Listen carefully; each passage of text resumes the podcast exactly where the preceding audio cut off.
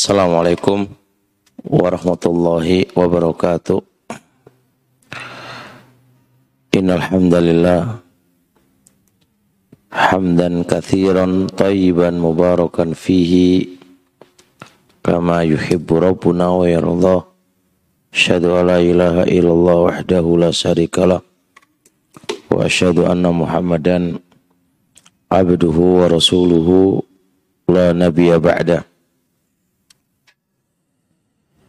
Kita lanjutkan pelajaran atau ngaji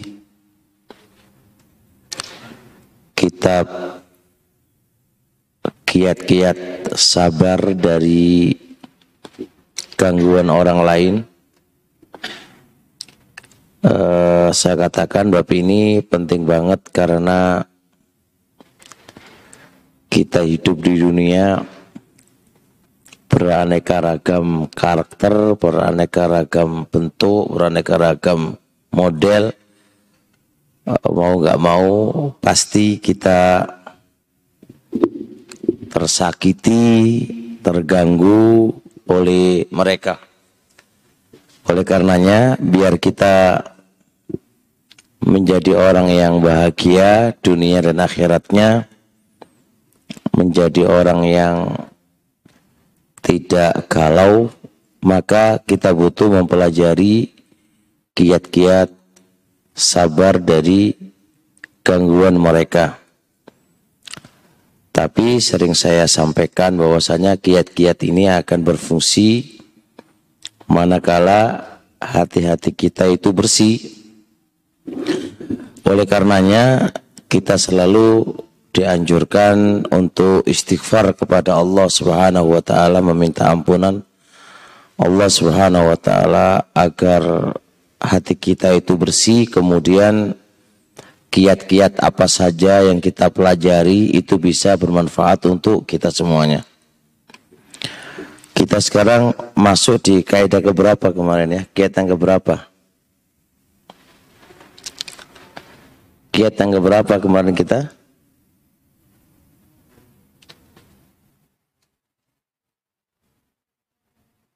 Berapa? Pas saya berapa? Enggak ada. 20. Ya, berapa? 12. 14. 14. Sekarang masuk kiat yang nomor 15.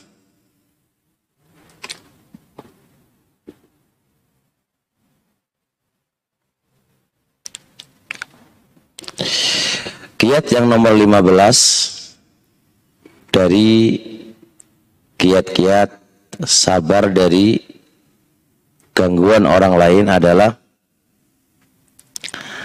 ayyasyhada al-abdu.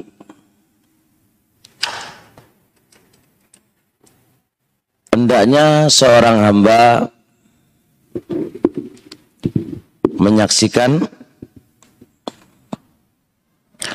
annahu bahwasanya hamba Rubama barangkali karena intiqamuhu adalah membalasnya sababan liziyadati syarri khusmihi justru kalau membalas itu salah satu sebab bertambahnya bertambah bertambah musuh itu membuat kejelekan. Bahkan bertambah musuh itu berpikir untuk memberikan macam-macam gangguan kepadanya. Dan itu real kenyataan kalau kita disakiti kemudian kita balas. Ya kan kita balas. Justru nggak berhenti di situ. Yang menyakiti tadi. Yang menyakiti justru malah lebih semangat lagi untuk membalas untuk berbuat kejelekan kepada kita. Membalas ya jadi misal contoh kita diganggu terus kita balas gangguan dia justru orang yang mengganggu ini nggak berhenti di sini terkadang dia malah dengan dibalas itu justru malah salah satu sebab pemicu dia akan melakukan perbuatan jelek lebih kejam lagi. Lebih kejam lagi. Karena ada membalas-membalasnya. Bikhilafi man sabara wa afa.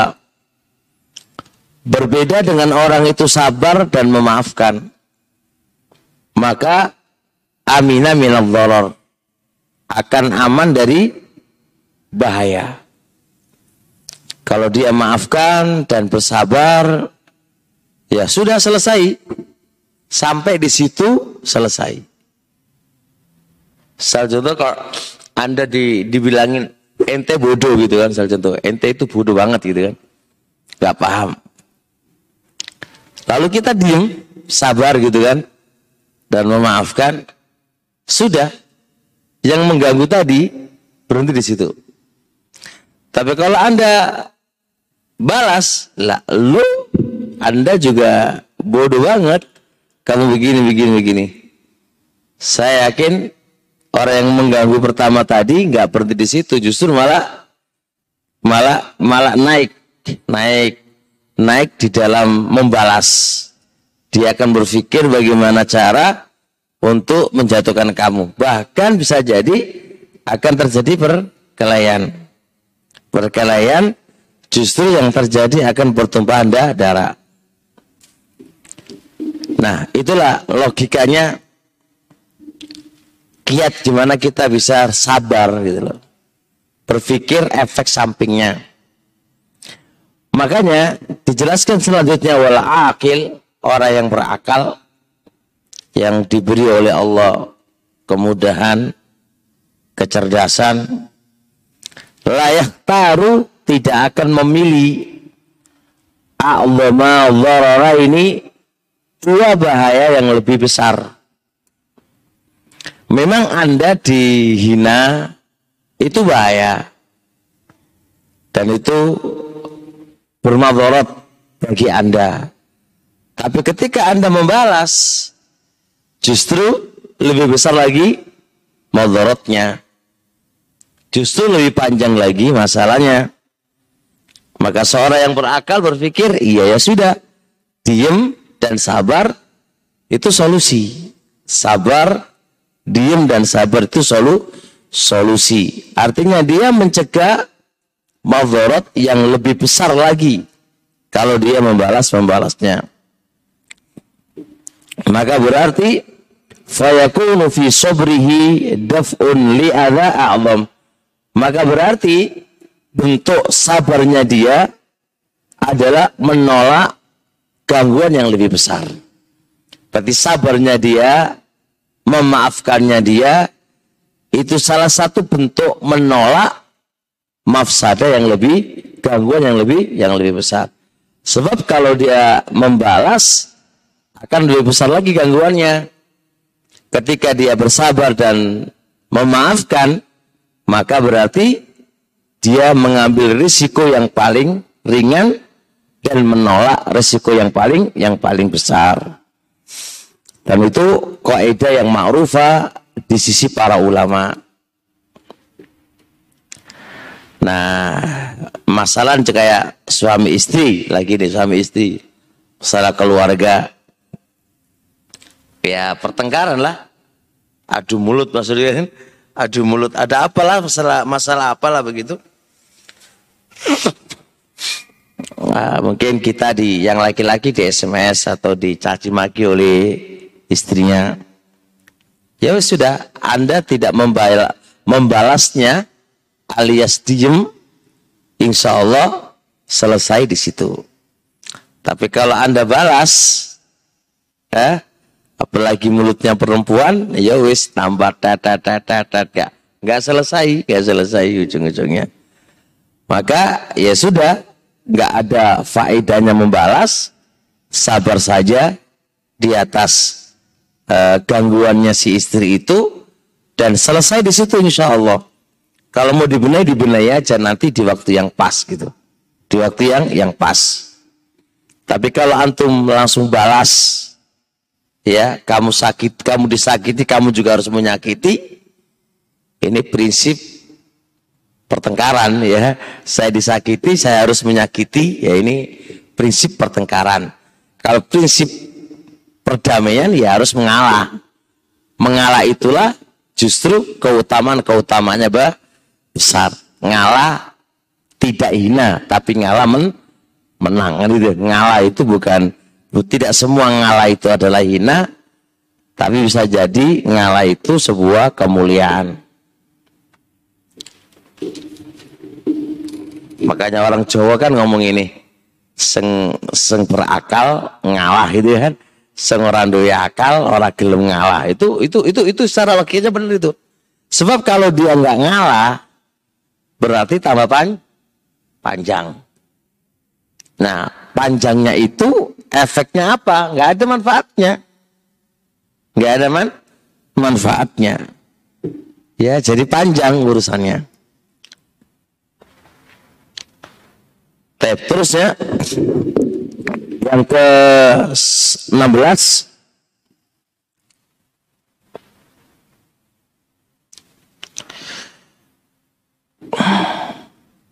yang ke 16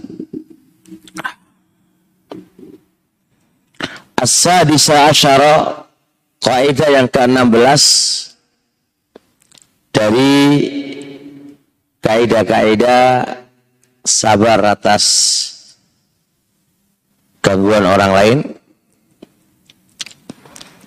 Ayyasyada al-abdu. Seorang hamba menyaksikan. Menyaksikan, merenungi, menghayati, mengilmui anna sesungguhnya mani'tada orang yang membiasakan diri. Al-intiqama membalas. Kita pelajaran kita begini teman-teman semuanya.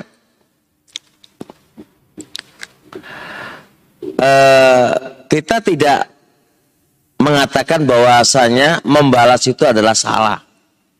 Anda dipukul anda boleh membalas, memukul, kan itu kan? Anda disakiti, jaza usayyatin saya misluha. Balasan orang yang berbuat jelek adalah dibalas dengan kejelekan yang semisalnya. Artinya membalas kejelekan itu nggak salah. Tapi ingat, membalas kejelekan itu harus sama, persis. Nggak boleh nggak boleh melebihi. Makanya kata Allah Subhanahu wa taala wa jazaa'u sayyi'atin sayyi'atu misluha wa man afa wa aslaha fa ajru Allah innallaha la yuhibbul zalimin. Allah menyebutkan di tiga poin itu. Pertama, barang siapa yang memaafkan dan memperbaiki, maka pahalanya Allah yang nanggung.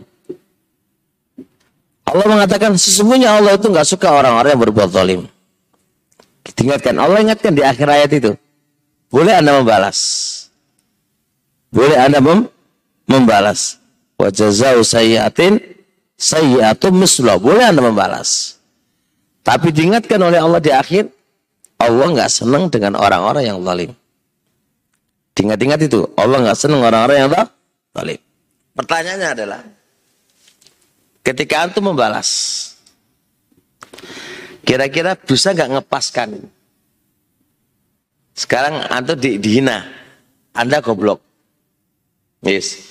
Mungkin bahasanya sama, kamu juga goblok gitu kan. Tapi intonasinya dia datar atau lebih tinggi, tinggi gitu kan. Gak bisa. Mau disamakan proses itu berat. Makanya di sini kaidah menjelaskan sesungguhnya orang-orang yang membiasakan diri untuk membalas, biasanya walam yasbir dan dia tidak sabar. Kebiasaannya dia membalas dan tidak sabar. Maka pasti labuda harus ayyakoa fidzulmi jatuh di dalam kedoliman. Itu. Jadi biasanya balas, biasanya nggak sabar, pingin balas, pingin balas dendam, ya wis biasanya apa? Pasti terjadi kedol, kedoliman. Kenapa begitu? Kenapa kok harus bisa diprediksi akan terjadi kezaliman. Kenapa? Fa'innan nafsa. Maka sesungguhnya jiwa itu, ini tabiatnya jiwa. La taqtasiru ala qadril adli al wajibila. Kebiasaan jiwa itu tidak membatasi pada ukuran yang wajib. Pada ukuran keadilan yang wajib. Dalam itu jiwa itu tidak membatasi, mencukupkan pada ukuran yang wajib. Kita dipukul, tek gitu kan. Harusnya kan ukuran yang wajib adalah ya tek podo kan gitu kan. Dipukul prek, ya kita akan pukul prek kan gitu kan. Itu kan namanya ukuran yang wajib. Jiwa itu enggak nggak berhenti di situ. Pinginnya apa? Pinginnya apa? Lebih sangat lagi. Lebih sangat dia dibilang kamu goblok. Balasannya kamu goblok dan tolol gitu kan. Dan dan dan dan dan gitu kan. Wis panjang urusannya pak. Itu benar itu benar itu kaidah kaidah jiwa. Jiwa ini tidak akan membatasi, mencukupkan dengan ukuran yang ukuran keadilan yang wajib.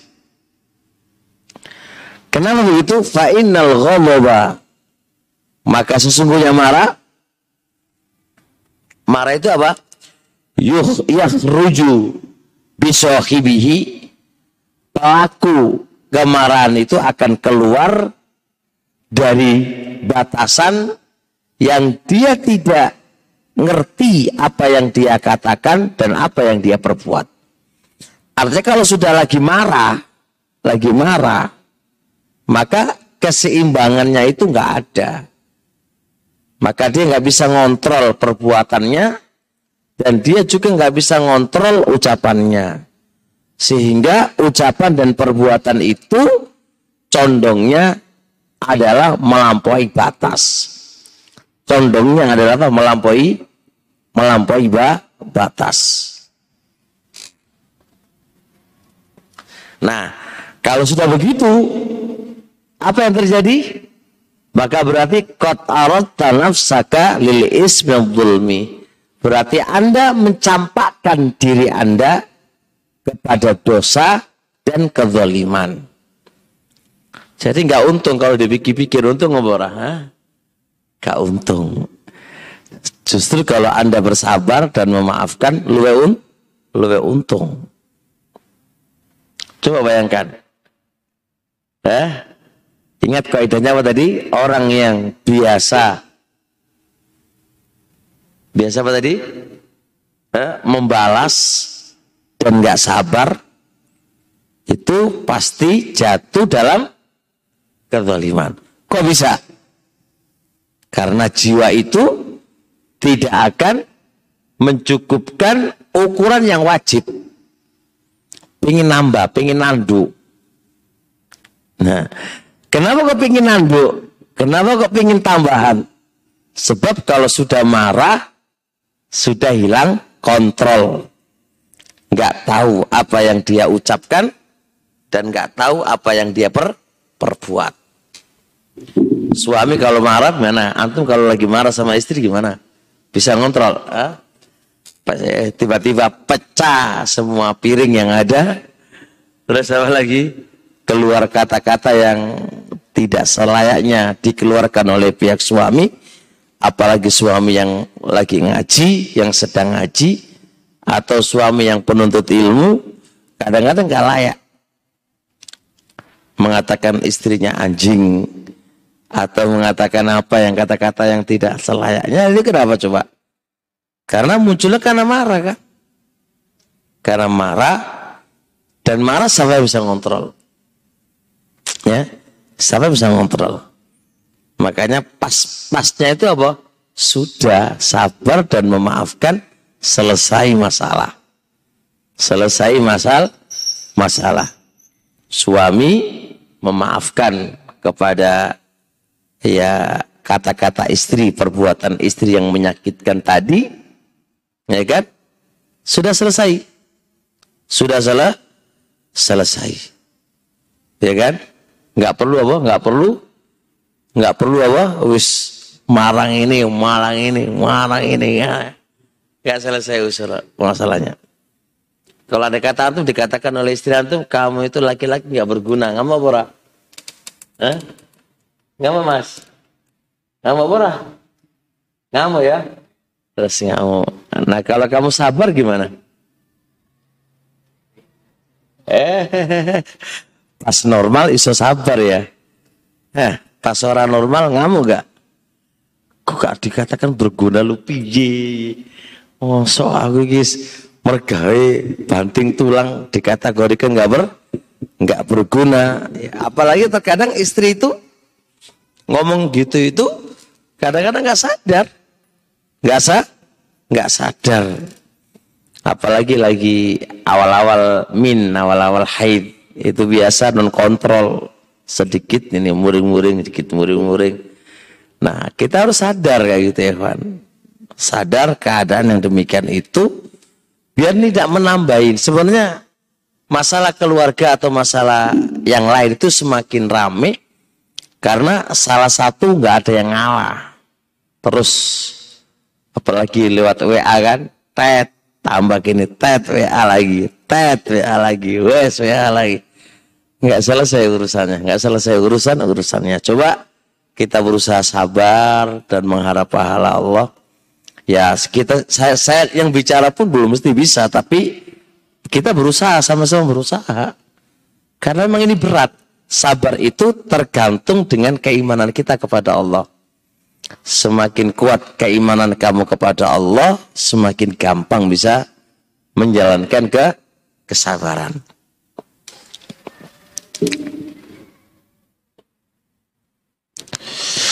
Terusnya Wallahu la yuhibbul zalimin. Allah itu enggak senang dengan orang-orang yang zalim. Nah, kalau Anda membalas terus melampaui batas, berarti Anda termasuk orang-orang yang zalim. Ingat Rasulullah SAW mengingatkan kepada kita wattaqul dzulma fa innal dzulma dzulumatun yaumal qiyamah Takutlah kalian semuanya dengan kezaliman karena kezaliman itu kegelapan besok pada hari hari kiamat. Justru perbuatan kita zalim kepada orang lain, perbuatan zalim kita kepada orang lain, justru kesengsaraan kita besok pada hari kia, kiamat. Suf kegelapan suf. Sesungguhnya kezaliman itu adalah kegelapan bagi kita di hari kia, kiamat. Justru malah wabalun alaina bencana untuk diri kita sendiri.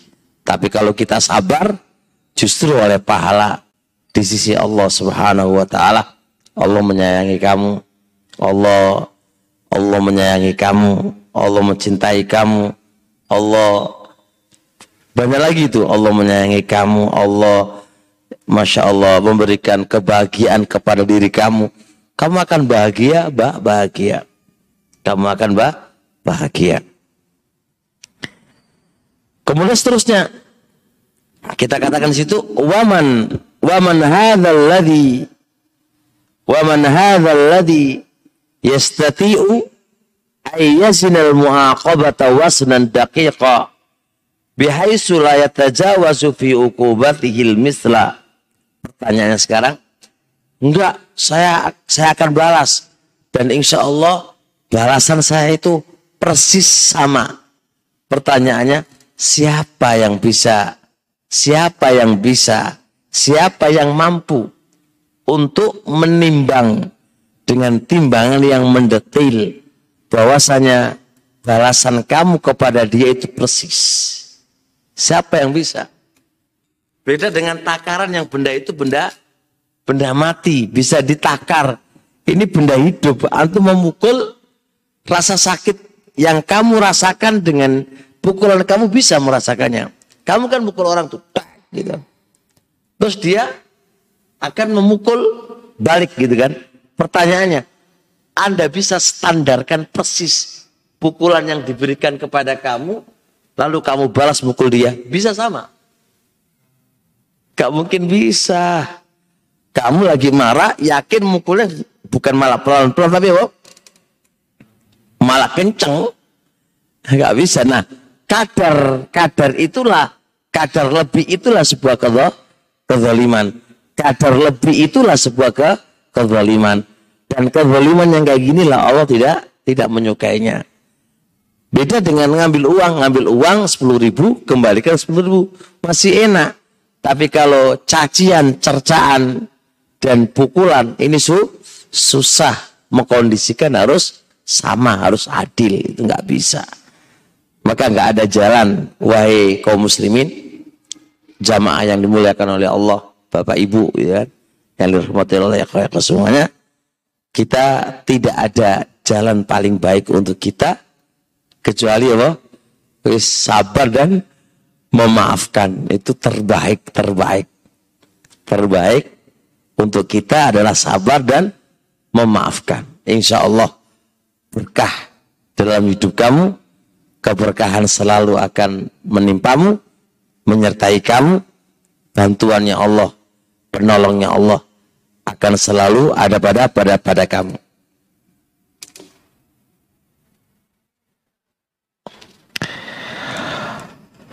Baik, kaidah yang ke-17. Kaidah yang ke-17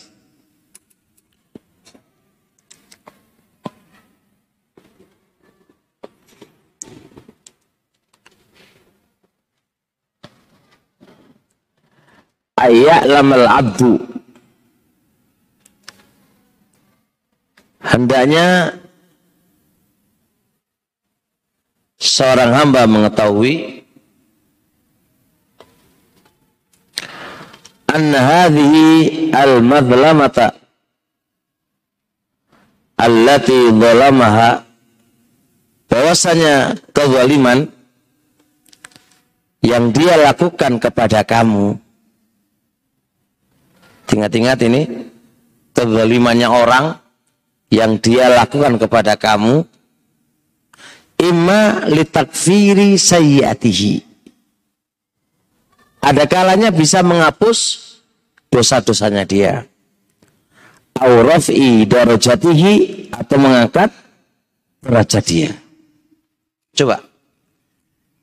Anda disakiti oleh orang didolimi oleh orang diganggu oleh orang. Lalu Anda sabar. Maka bisa jadi Anda akan diangkat derajatnya Anda.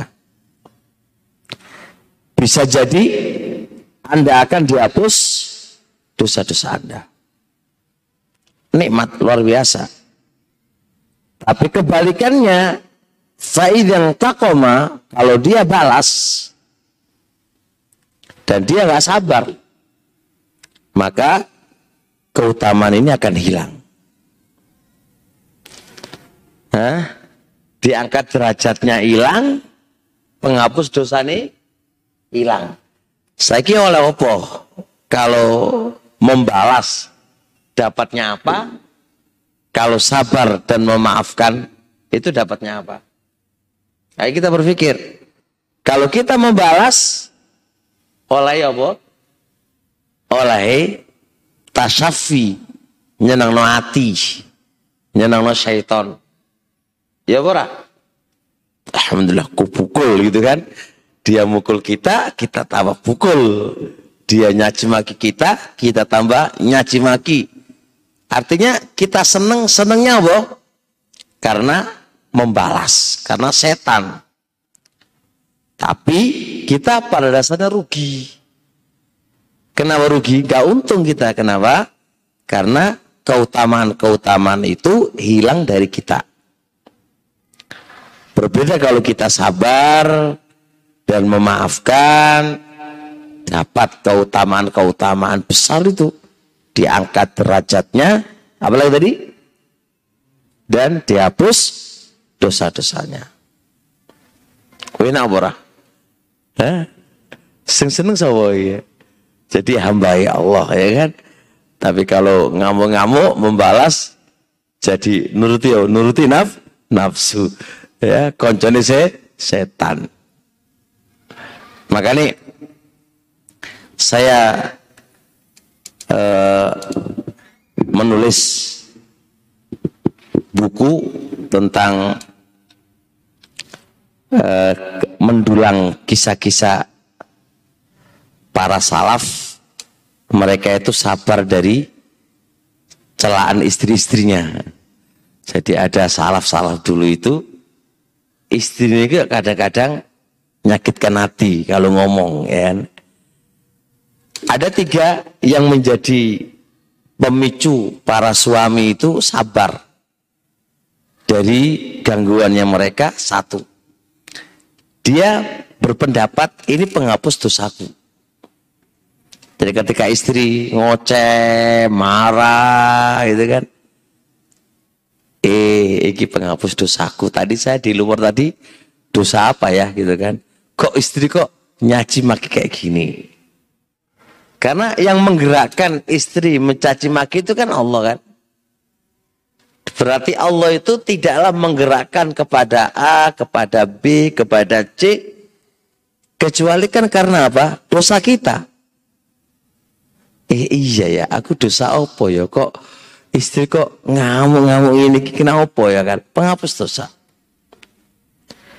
Yang kedua dengan dia sabar atas gangguan istri tadi justru mengangkat derajatnya jadi nggak perlu susah susah payah nggak perlu susah susah payah mau ini mau itu nggak perlu cukup dia bersabar, itu Allah sudah ngangkat derajatnya dia. Ketiga, kalau anda kata diceraikan, istri-istri diceraikan, justru apa yang terjadi? Terus diambil sama orang lain, dinikahi sama orang lain. Terus orang lain nggak sabar, nggak nambah dosa, gitu kan? Maka dia ya sudah nggak apa-apa, biar ini menimpa kepada diriku.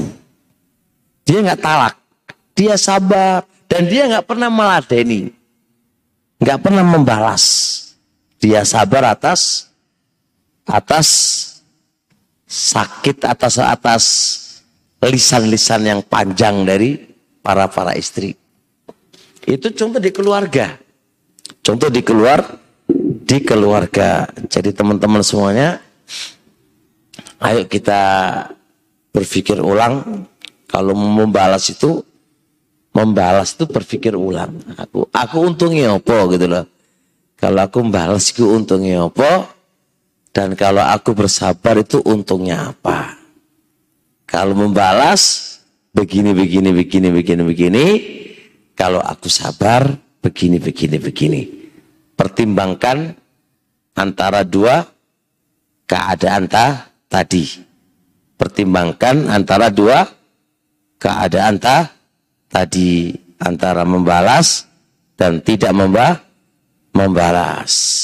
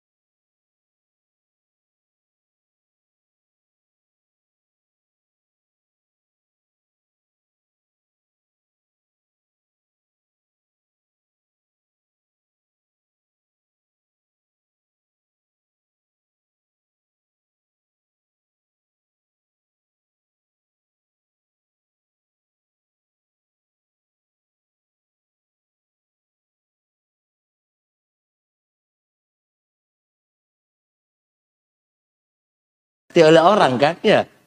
Disakiti oleh orang itu tidur aja nggak bisa gitu kan? Pertanyaannya adalah siapa yang bikin nggak bisa tidur? Kamu sendiri tuh ternyang-nyang omongan dia. Sudah lepas saja karena kita ternyang-nyang omongan dia tadi iblis yang pemain kedua. Dia ketik saja itu. Sakit itu iblis ngebu gini apa ngipas ini kan ngipas ngipasin ayo santap wae wis gitu kan. Santap wae. Lah ini kan ini kan masalahnya kan di sini. Masalahnya di di sini. Ya kita harus maksa diri kita untuk bersabar dalam rangka meraih apa? Sebuah sebuah hasil manis. Buah dari kesabaran kesabaran kita. Nah, kurang berapa? 10 menit. Ada pertanyaan? Masih kurang tiga. Insya Allah kita lanjutkan setelah maghrib. Ada pertanyaan teman-teman? Mungkin ibu-ibu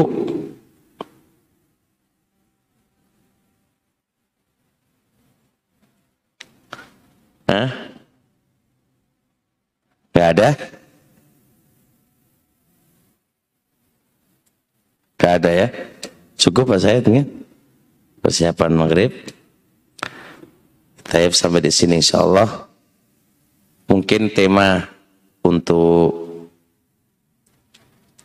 Jumatnya uh, judul pembahasannya adalah Kaifa nu'aliju akhta'a at-tarbiyah. Bagaimana cara mengobati pendidikan yang salah dari orang tua.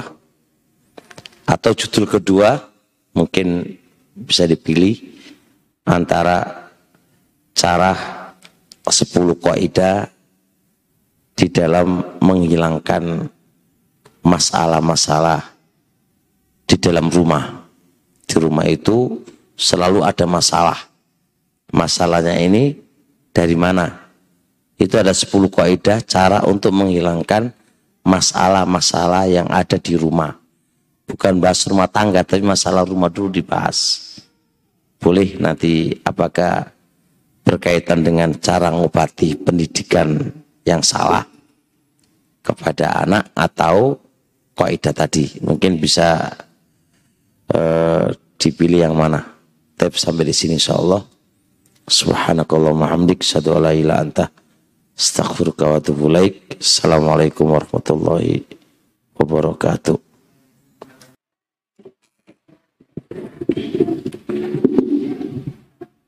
Assalamualaikum warahmatullahi wabarakatuh.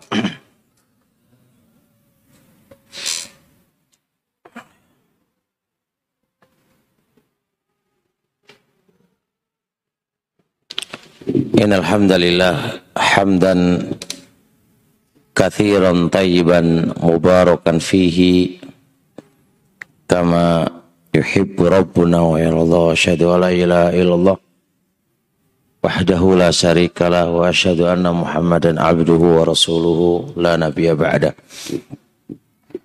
kita mengharap kepada Allah Subhanahu wa taala semua apa yang kita pelajari menjadi ilmu yang bermanfaat.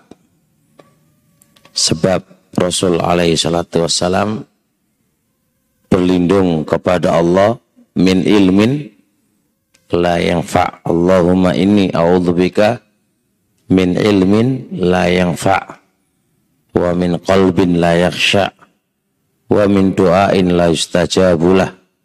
Aku berlindung denganmu ya Allah dari ilmu yang tidak bermanfaat, dari hati yang keras, dan dari doa yang tidak dikabulkan. Nah, kita harus mikir ilmu yang bermanfaat itu kayak apa.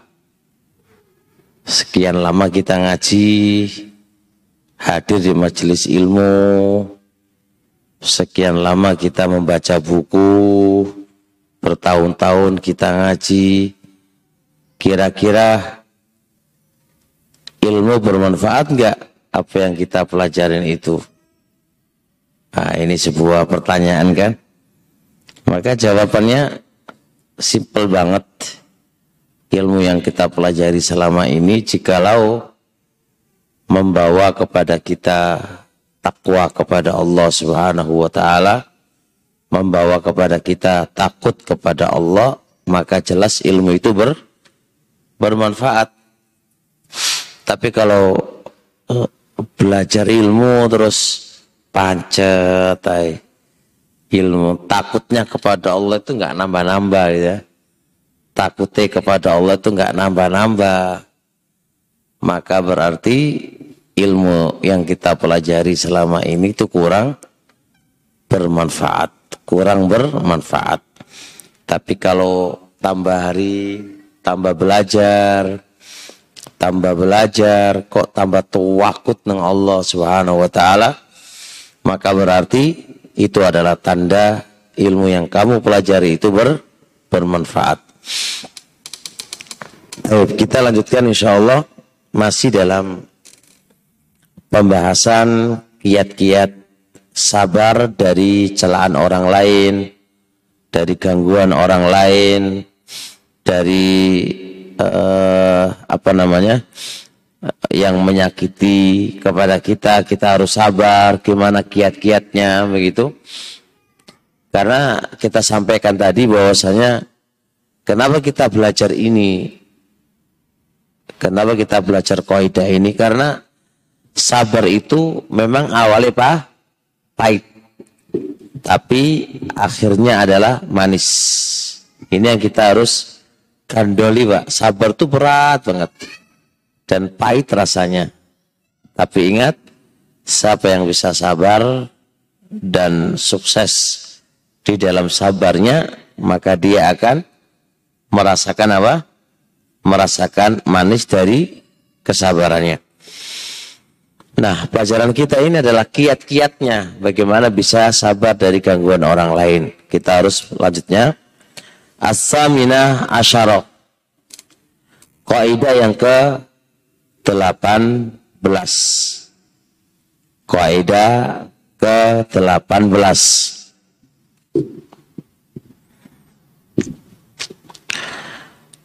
saja al-abdu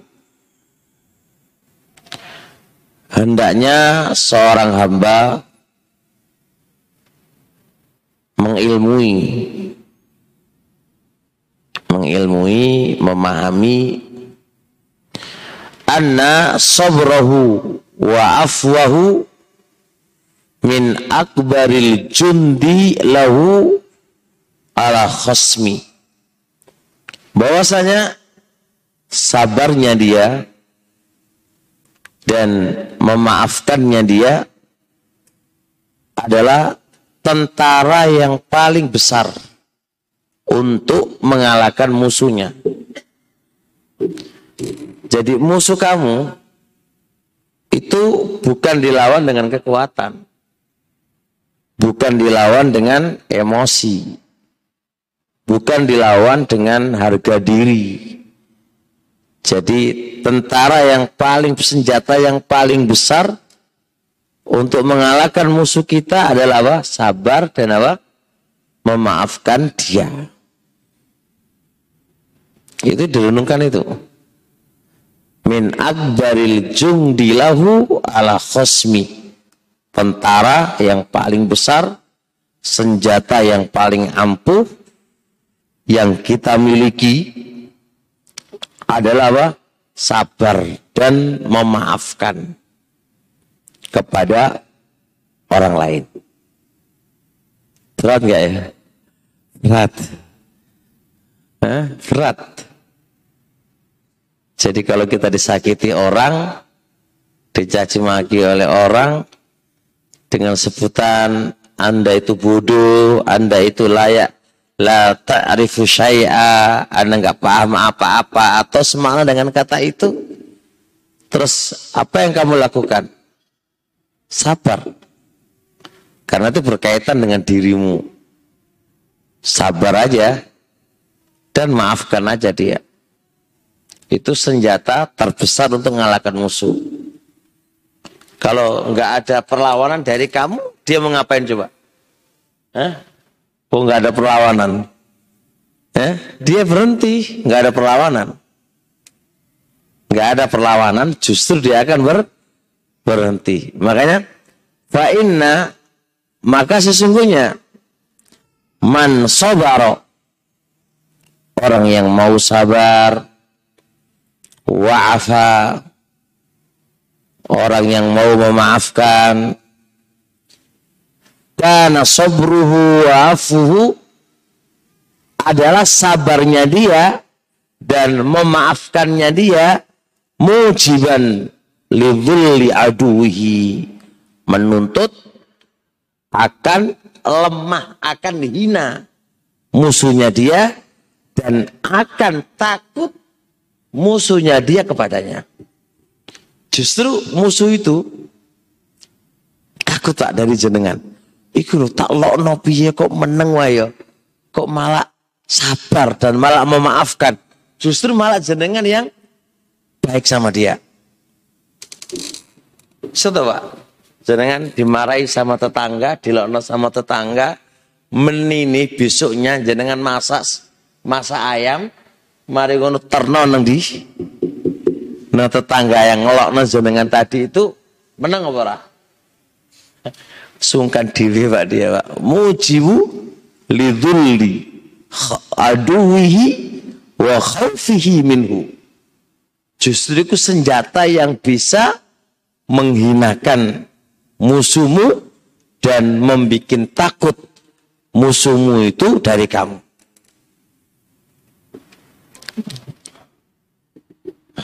Masya Allah. Jelas gak? Direnungkan itu.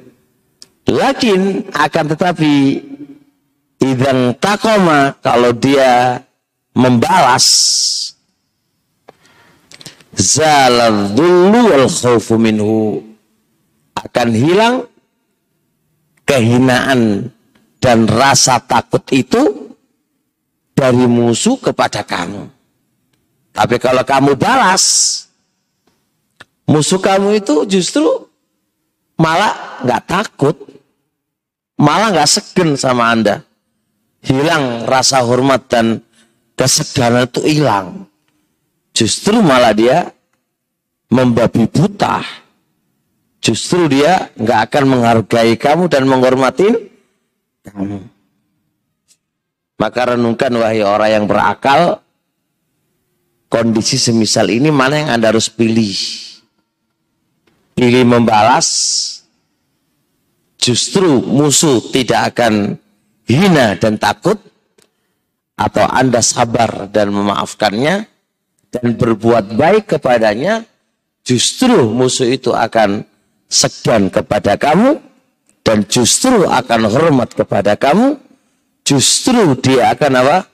Akan menghormati dan mentakdim kamu. Pilihlah dua Poin ini wahai orang yang berakal. Mau marah, balas dendam atau mau sabar dan memaafkan. Ingat Ustaz, ya kata Ibnu Jauzi rahimahullah taala dalam kitab Sayyidul Khatir. Beliau mengatakan apa coba? Amal tu aku sudah merenungkan dengan waktu yang panjang apa itu hasil renungan beliau? Kullu syai'in nafisin semua yang berharga, segala sesuatu yang berharga itu adalah yas'ubu, yas'ubu, taksiluhu susah untuk meraihnya, wayat'ubu, taksiluhu dan capek untuk meraihnya, watola bihi sulukuhu dan panjang dari meraihnya. Itu kaidah, sesuatu yang berharga itu pasti capek di dalam memperolehnya dan susah dalam memperolehnya dan apa lagi? lama, panjang di dalam memperoleh memperolehnya. Maka sabar ini sesuatu yang berharga Tidak ada yang paling berharga dari kesabaran. Hilya, perhiasan yang paling termahal yang kita miliki adalah perhiasan kesabaran. Karena kesabaran sesuatu yang berharga, kaidahnya yang disebutkan oleh Ibnu Jauzi dari hasil penelitian beliau adalah susah untuk diraih, capek untuk meraihnya. Jadi nggak mudah. Harus capek dulu. Letih dulu. Nggak kok gampang. Berarti butuh per, perjuangan yang berat. Perjuangan yang he, yang hebat. Untuk meraih sebuah yang berharga. Yaitu apa tadi? Kesah, kesabaran. Makanya kayak ilmu ini kan. Ilmu ini apa? Syai'un nafis. Sesuatu yang bernilai permata yang mahal itu ilmu, maka untuk meraih ilmu butuh kesabaran. Ya enggak? Harus capek. Harus capek, duduk capek setengah jam, dua jam. Orang oleh duit bisa no ya. Orang oleh duit bisa. Dan untuk meraih ilmu yang harganya mahal ini, itu nggak bisa sehari dua hari. Lalu Anda mendapatkan ilmu, tidak bisa. Itu butuh butuh panjang, butuh pan, panjang. Semisal kebahagiaan rumah tangga, itu sesuatu yang berharga. Nggak ada rumah tangga, Pak, yang kita inginkan kecuali sebuah kebahagiaan. Maka untuk meraih ini harus butuh perjuangan, capek, harus sabar, letih, naam, susah. Itu biasa, itu sebuah kaidah kehidupan ya, kaidah kehidupan sesuatu yang berharga itu harus cara mencarinya adalah yang demikian itu.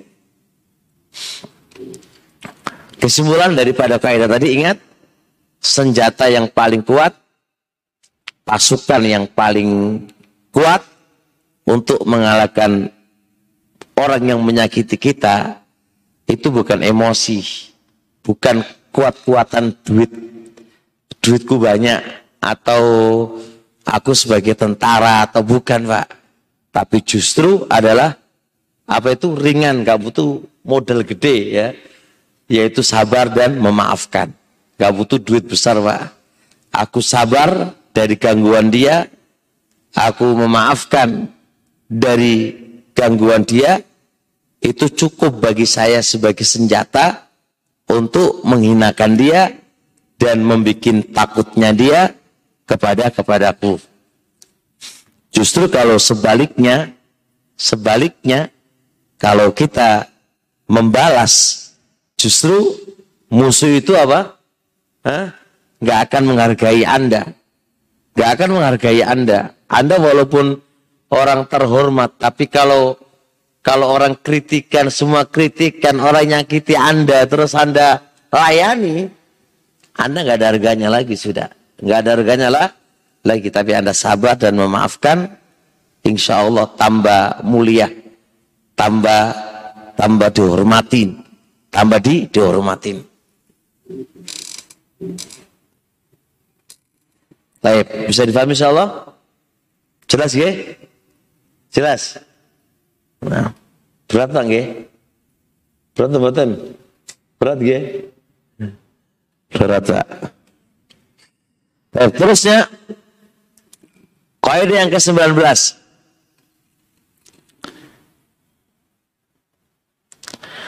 Ayya'lam al-'abdu hendaknya seorang hamba mengetahui annahu bahwasanya hamba idza afa apabila dia memaafkan an dari lawannya dari orang yang menyakitinya lihat ini istas'alat nafsu khosmihi annau fauqah jiwa yang menyakiti kamu itu merasakan anda itu di atas dia anda di atas dia. Apa maksudnya? Jadi kalau ada kata ada A, nyakiti jenengan. Nyakiti jenengan. Terus jenengan sabar dan memaafkan. Maka orang yang menyakiti itu dia punya perasaan bahwasanya Anda itu di atasnya dia. Kenapa Anda itu di atasnya dia? Ini loh. Tak ocehi kok meneng wayo. Justru malah sabar dan memaafkan. Justru malah berbuat baik sama aku. Paham gak? Maka jiwa orang yang menyakiti itu justru mengakui Anda itu di atas. Justru mengakui Anda itu di atas. Sehingga apa yang terjadi? Sehingga apa terjadi? Izun warif'ah. Justru Anda yang bersabar itu merasa tinggi dan mulia. Tapi kalau Anda membalas, hina Pak. Hina. Hina. Pernah terjadi sama Syekhul Islam Ibnu Taimiyah rahimahullah taala. Syekhul Islam itu Pak ada musuh bebuyutan, musuh bebuyutannya Syekhul Islam Taimiyah itu. Dia yang menghadang, menghalang dakwanya, dia yang menghantam dakwanya, dia yang memfitnah dakwanya. Ketika mati, dia mati Pak, dia mati. Ketika dia mati, Bukannya Syekhul Islam bilang, Alhamdulillah musuhku mati enggak pak. Dia datangi. Bertakziah di rumahnya. Lalu mengatakan kepada keluarganya, keluarganya yang yang mati itu, Alayah, saya akan menanggung, saya akan menafkoi, saya akan bersedekah setiap bulannya sekian. Sebagai ganti dari ayahnya yang telah meninggal dunia. Bayangkan Pak. Apa enggak ciut? Eh? Musuhnya. Ciut Pak. Ciut. Coba kalau kita lawan. Gak bisa Pak. Maka kita butuh rijal. Laki-laki yang memang memiliki sifat yang demikian ini. Kita itu butuh rijal orang-orang yang memiliki kedewasaan yang semisal ini. Nah, jadi kita harus berpikir panjang lah. Marah juga apa? Kalau kita balas juga apa fungsinya? Terus yang kita dapatkan juga apa? Apalagi kayak suami, misalnya suami istri. Suami digituin marah aja sama istrinya. Atau istri Gitu marah aja, isinya marah aja. Terus apa yang kamu dapatkan dari marah dan balas dendam itu apa? Coba dijawab, dipikir. Itu hanya setan aja yang seweneng, Pak. Itu sewetan ya, kayak kita ini tengkaran antar ustadz, antar apa, pada masalah-masalah yang sepele. Coba kita ngasih aja udur, dia udah selesai, dimaafkan gitu aja kan. Selesai sudah setannya nangis. Setannya nangis. Dan kita banyak-banyak taubat kepada Allah Subhanahu wa taala. Banyak-banyak taubat kepada Allah Subhanahu wa taala. Bisa dipahami nggih? Jadi apa tadi kaidahnya? Justru kalau kita maafkan dia dan justru kita bisa berbuat baik kepadanya, justru kita bisa bersabar atas gangguannya. Justru ini apa? Musuh itu menyadari Anda itu lebih mulia daripada dirinya. Justru musuh itu ya yang yang menyakiti kamu itu justru dia rendah di hadapan Anda. Coba menang nggak jenengan? Menang ini. Padahal awakmu itu delokno kok menang wae orang duit Orang duwe apa? Orang duwe sumbu tuh awakmu iku. Orang orang laki-laki mana ya awakmu? Orang kok masalah laki-laki ke laki-laki, Pak. Kita ini dituntut perang tukaran atau pingin damai kan kalau ngono Kalau tengkaran ya yo ya ayo tengkaran kan ngono toh. Kan bukan gitu caranya. Bukan begitu cara caranya. Apakah pertengkaran lalu Anda menjadi mulia? Enggak. Anda kata Anda menang, apakah Anda itu mulia? Enggak. Enggak. Bukan sebuah kemuliaan kalau Anda itu menang, bukan. Bukan. Ya menang karena lawanmu lemah. Kan gitu kan? Karena Anda itu gede, Anda punya jurus apalah ya pantas kamu itu menang. Tapi kalau Anda sabar dan memaafkan, ini loh yang namanya Kemenangan sejati itu ini. Kemenangan sejati itu di sini. Anda bisa mengalahkan nafsu kamu. Anda bisa mengalahkan nafsu nafsu kamu. Taib. Seterusnya terakhir Pak, selesai lalu selesai kita 20 kaidah kiat sabar ya. Ini yang terakhir. Yang ke-20 ayas saja al-abdu. Hendaknya seorang hamba menyaksikan, mengilmui, meyakini annahu idza afa bahwasanya apabila dia itu afa memaafkan kanat hadihi hasanatan. Maka ini adalah sebuah kebaikan. Fatawalladalahu hasanatun ukhra. Maka akan muncul kebaikan yang lain. Dan akan muncul kebaikan yang lain wahalum majarra dan seterusnya seterusnya. Kama anna min iqabi sayyati sayyata ba'da sebagaimana membalas akan muncul dosa setelahnya. Jadi gini. Perlu difahami teman-teman semuanya. Makanya dari 1 sampai 20 bahasa penulis itu syahida atau alima. Seorang pembaca harus mengilmui, harus meyakini. Kalau yakin baru apa yang akan disampaikan itu memiliki fungsi. Kalau nggak yakin, nggak bisa, Pak. Maka renungkan buku yang jenengan beli itu, bahasa penulis itu semuanya bahasanya apa?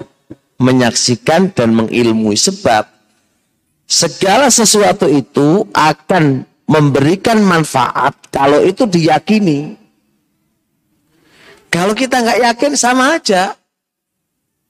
Sudah secara otomatis dengan ngaji pak.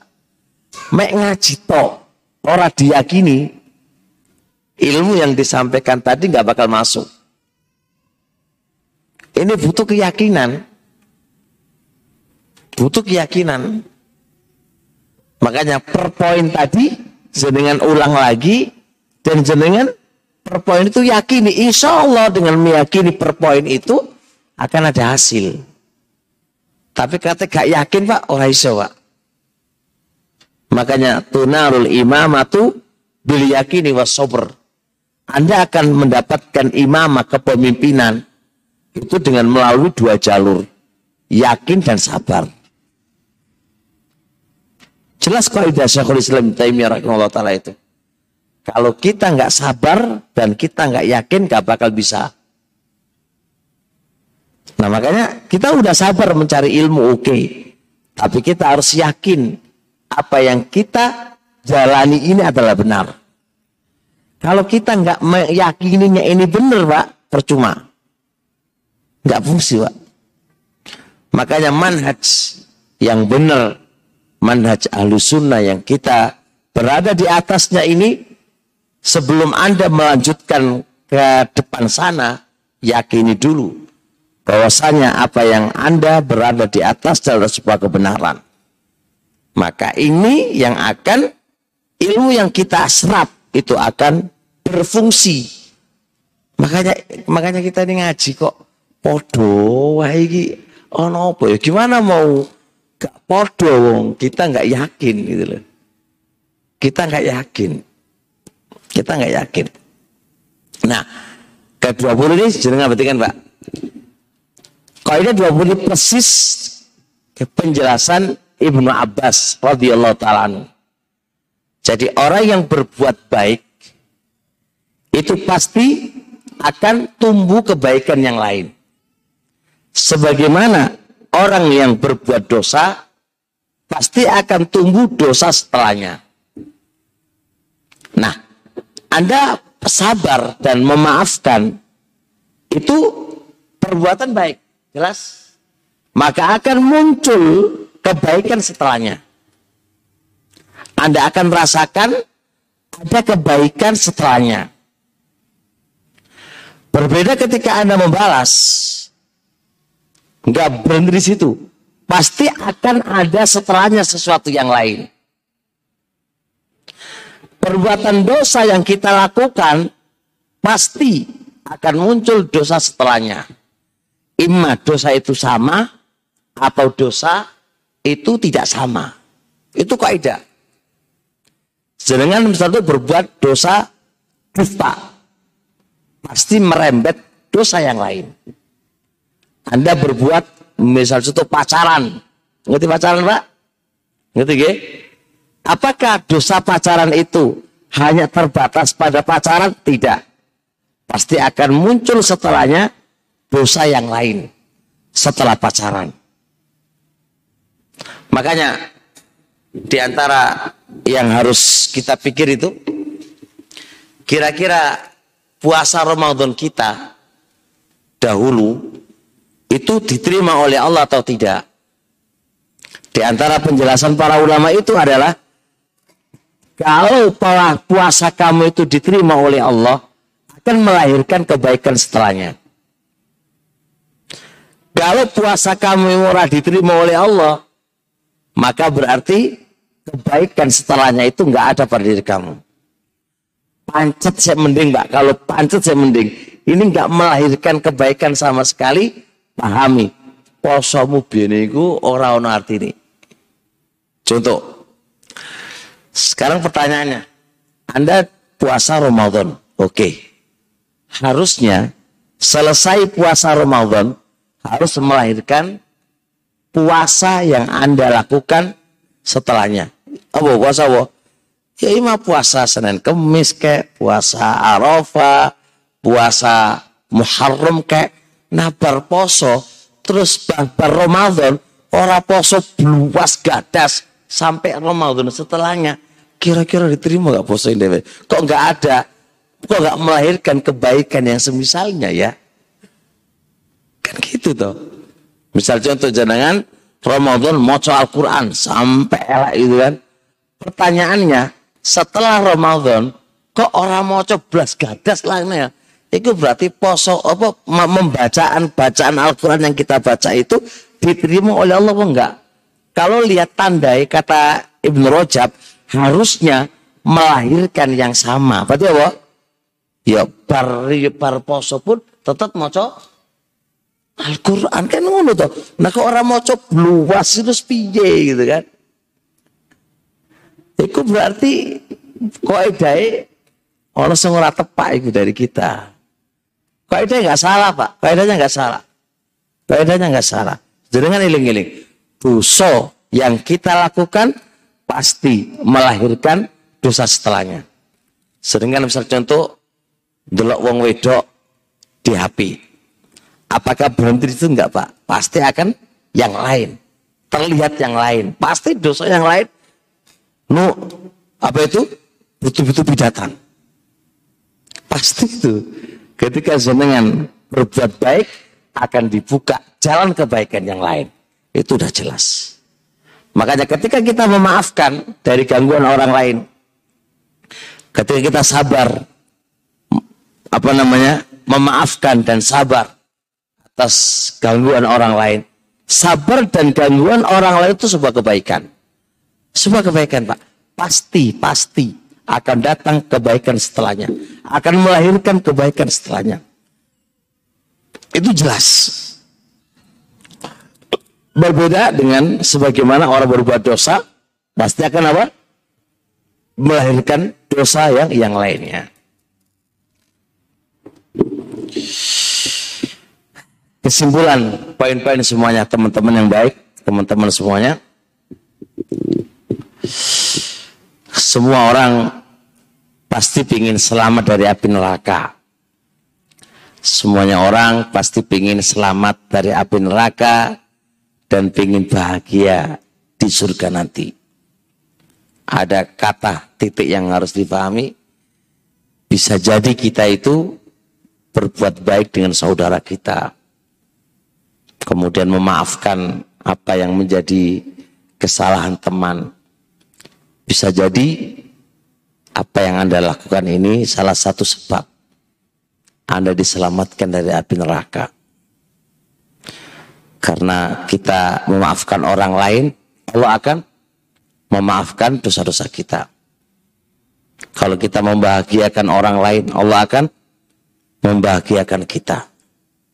Al jaza'u min jinsil amal. Balasan itu adalah bagian dari apa itu? Amalan Anda. Karena amalan Anda begini pasti ada balasannya. Kalau Anda selalu membalas kesalahan orang lain, ya kamu akan dibalas ketika menyakiti orang lain. Ketika Anda selalu memaafkan orang lain, maka ketika Anda menyakiti orang lain, Anda akan di, dimaafkan. Kan begitu Pak? Itu hukum. Hukum. Kalau Anda selalu membalas kesalahan orang lain, kamu nggak mau terima, pasti Anda punya salah sama orang lain. Orang lain juga nggak akan terima sama kamu. Tapi kalau sebaliknya, Anda selalu memaafkan orang lain, ketika Anda punya salah dengan orang lain, orang lain akan memaafkan Anda. Itu sudah jelas. Maka pilih teman-teman semuanya, Anda tidak selalu di posisi disakiti tapi Anda terkadang juga menyakiti. Itu itu renungkan. Anda tidak selalu posisi selalu disakiti, tapi Anda akan menyakiti orang lain. Ketika Anda disakiti, lalu Anda memaafkan. Ingat, Anda ketika nyakiti orang lain, pasti Anda akan di, dimaafkan. Itu sudah sunnatullah yang Allah tetapkan kepada makhluk-makhluknya. Jelas ya? Paham lagi? Alhamdulillah selesailah 20 kaidah dalam masalah ini. Ada pertanyaan insya Allah mungkin bisa ditanyakan.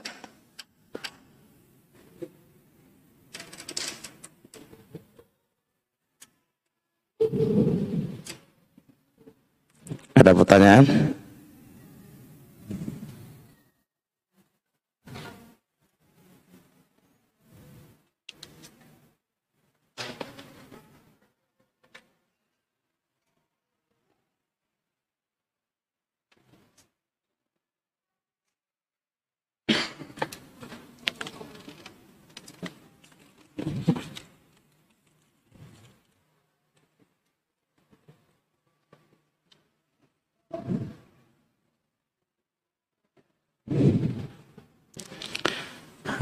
Afan Ustaz, Ana mau nanya bagaimana kita menghadapi teman yang baperan selalu bawa perasaan, sedangkan kita kadang tidak sengaja lisan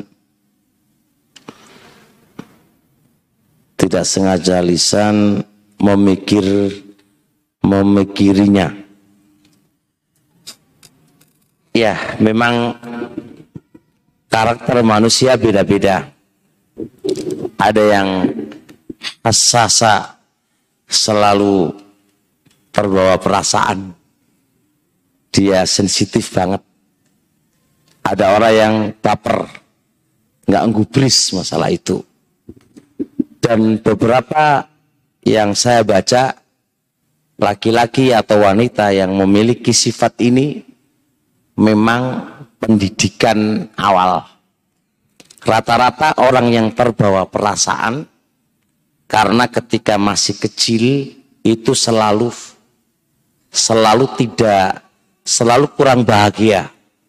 Selalu kurang bahagia. Itu budi difahami, selalu kurang bahagia. Orang tuanya kejam, orang tuanya selalu kalau punya pendapat langsung dihantam sama sama orang tuanya. Dia tidak dikasih kesempatan untuk bicara. Maka ini penyebabnya uh, anak itu menjadi menjadi apa? Menjadi orang yang selalu terbawa perasaan. Dan ini memang sebuah sebuah hal yang yang mau nggak mau mau begitu keadaannya, mau begitu keadaannya. Nah, pertanyaan adalah jawabannya begini. Kalau kita punya teman kayak gini ini, ya kita mau mikirin dia juga stres.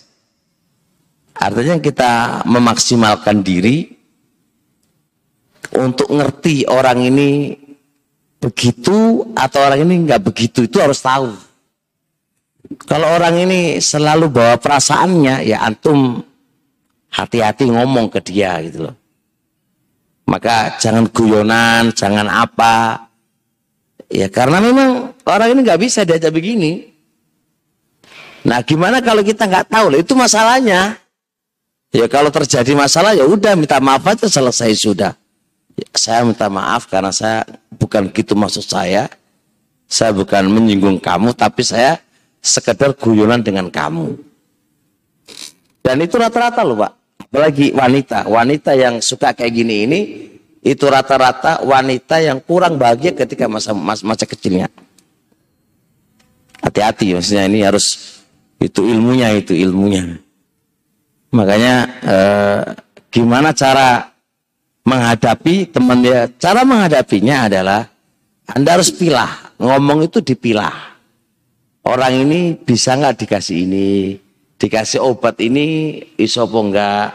Dikasih dosis ini isopo enggak? Kan harus harus paham. Nah kalau nggak paham, ternyata kok menyinggung perasaan dia segera aja sampaikan dan miskomunikasi kan butuh diselesaikan dengan ngobrol. Saya maksud gak begitu tadi. Ya hanya guyonan aja. Ternyata nyinggung perasaan jenengan saya minta maaf. Selesai. Bisa di, diselesaikan dengan miskomunikasi dengan disampaikan, dirapatkan, dijuntrungkan asal usulnya gimana ketemu. Yang susah Indonesia kan enggak. Udah terbawa kan kalau dari perasaannya anu ngamuk-ngamuk kan kita juga nggak mau minta maaf, minta maaf. Ya itu kan, ini kan malah menjauh. Yang satu ini nggak mau nerima, ini nggak, ya udah, nggak ketemu. Ini kan perasaan kita. Kenapa kita begini? Ya karena kita terdidik oleh orang tua kita semisal itu. Jadinya kayak gini ini. Orang-orang tua kita pendidikannya kayak gini. Sehingga ya wis, jadilah kayak gini ini. Jadilah kayak gini. Makanya dari keluarga awal-awal kayak gini ini menurunkan kita juga akan jadi begini-begini ini. Makanya harus dipungkas.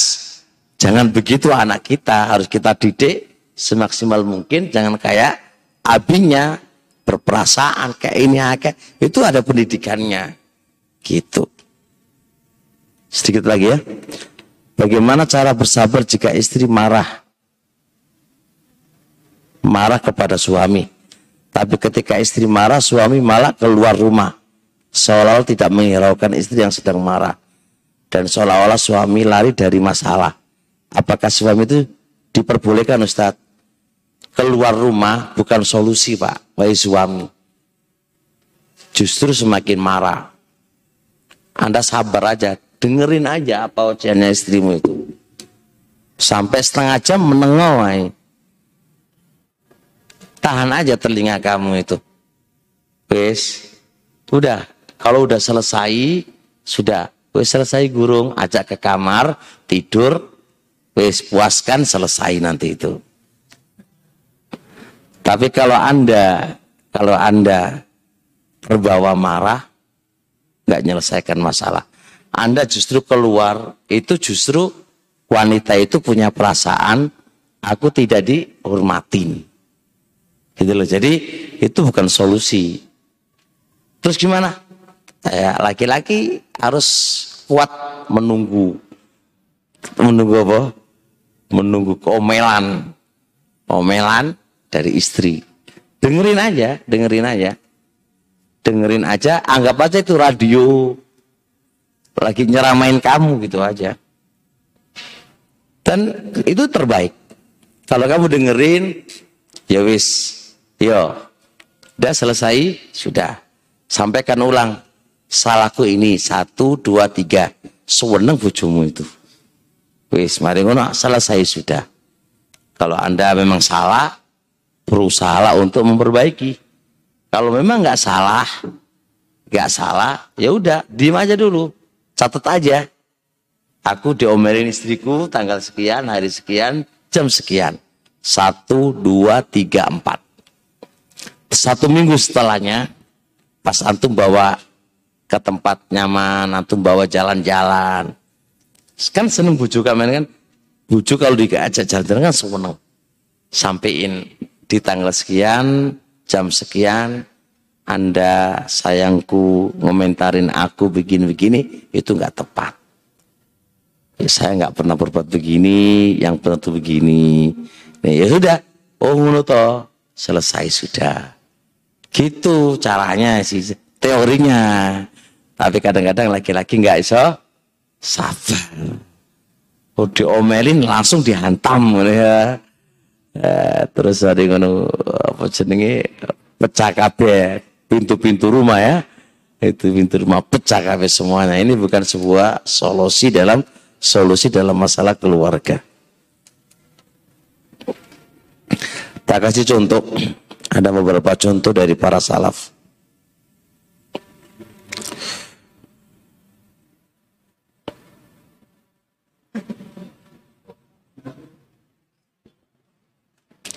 Mau dulu? Eh, setelah adhan?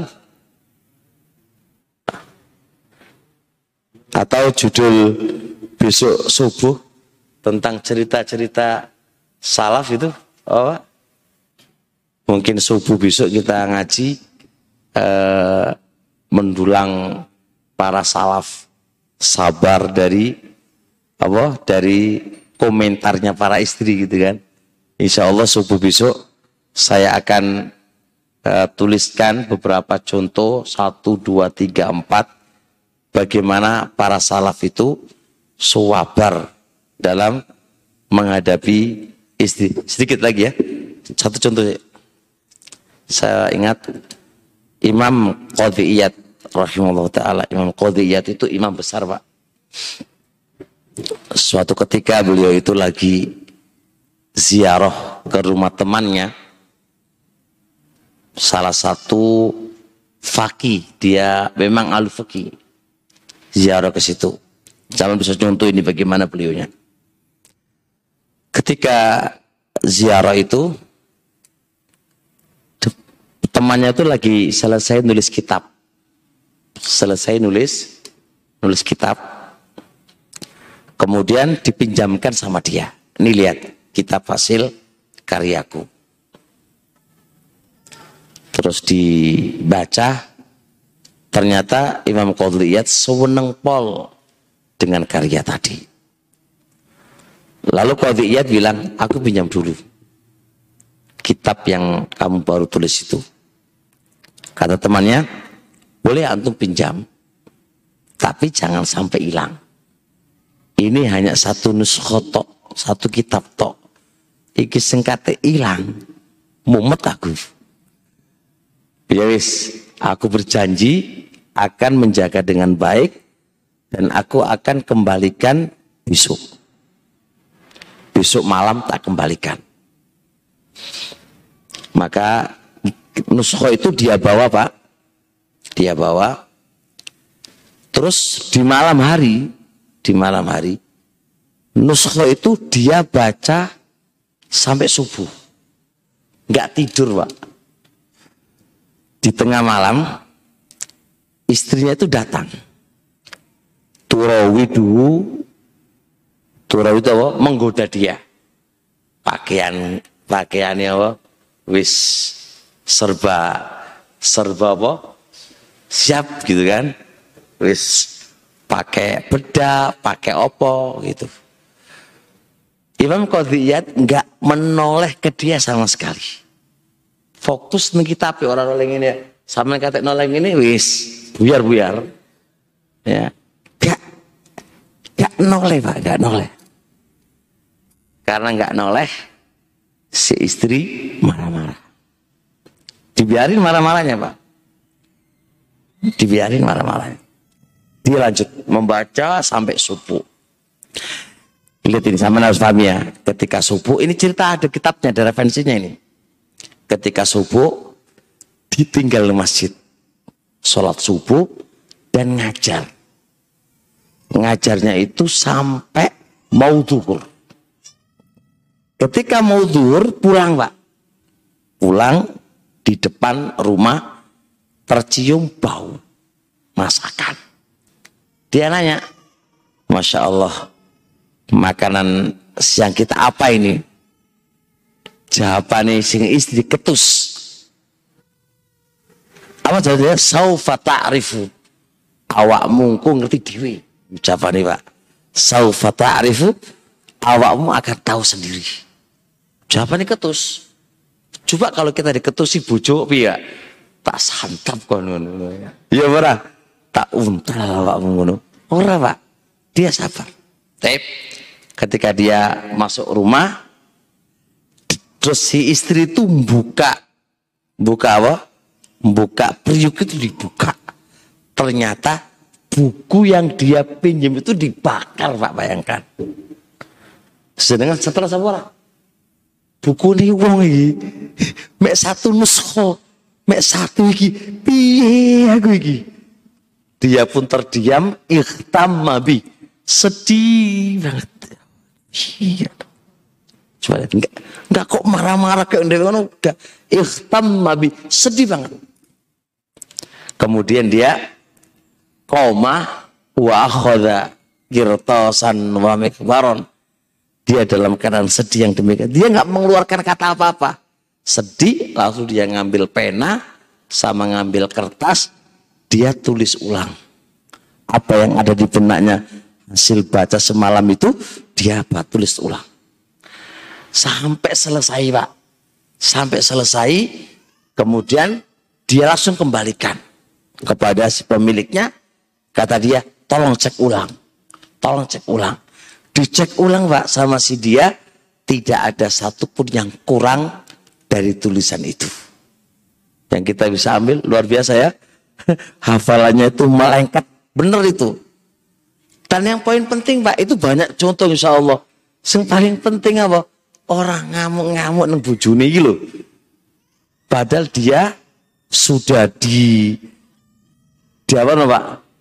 Wis diketusi wis apa wis wis apa jenenge wis hap ini ini kata-kata istri ini gara-gara ya dia nggak noleh aku semalam ini ini gara-gara sih nggak gara ya aku ora ditoleh kita bakar gitu pak nah kalau sama nanti poligami pak terus ono si jine gara-gara iki Wah ini diwantemi ya. kata gak iso sabar dan gak iso menesa.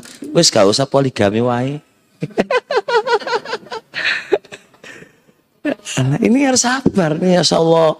Suami itu nggak boleh, bukannya nggak boleh pak. Kalau satu aja nggak iso sabar. Nggak seneng yang mukulin bojo ae, ngomengi bojo ae wis. Wis ora segi poligami sih jiwa wis. Gak negara dosa. Sabar pak, sabar. Pol. Ini contoh, ini contoh. Menimpa kepada saya Imam Qadhi. Qadhiyat. Nanti saya kasih contoh pak. Sak mertua-mertua ini melok ikut campur bisa nih. Sak mertua ini ada menikah nih. Seorang imam menikah pak. Malam pertama, malam pertama. Ketika sang calon masuk kamar. Dia nggak melayani bujo yang masuk kamar tuh nggak. Justru ngambil pena, ngambil kertas. Nulis pak. Masuk mertuani wis. Ambil apa? penai diambil sak kertasnya dibakar sama dia. Ini yang garai rusak anakku ini. Ngono ya ramur-ramur Pak. Sabar, sabar. Contoh wakil Pak.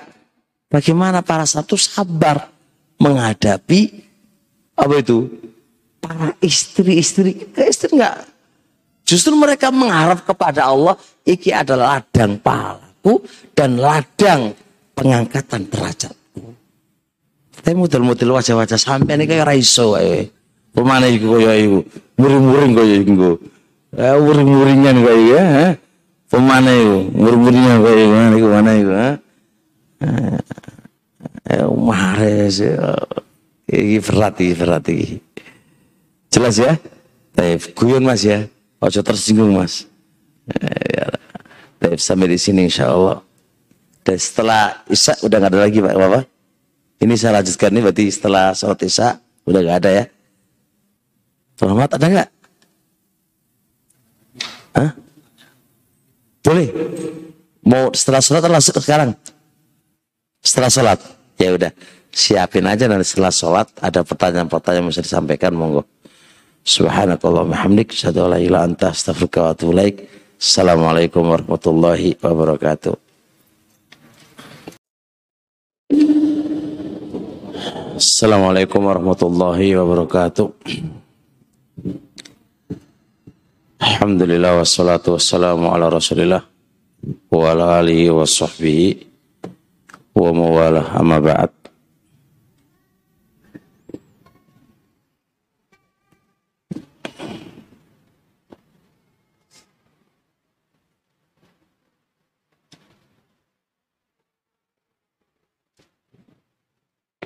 Iya, nggak ada pertanyaan.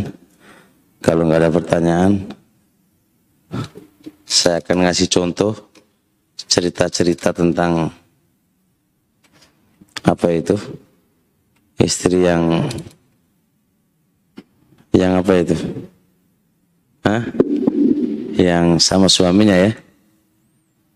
Taib.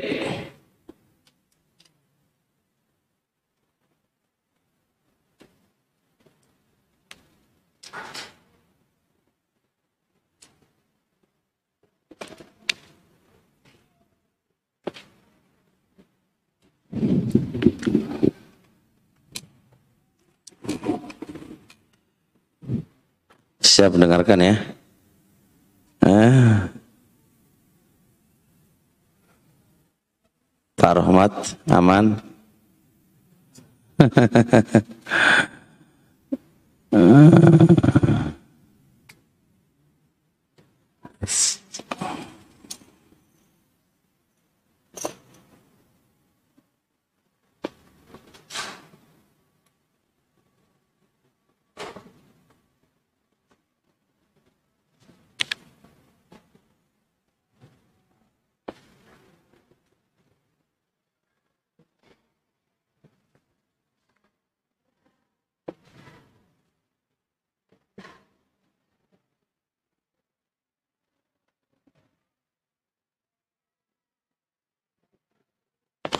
Baik.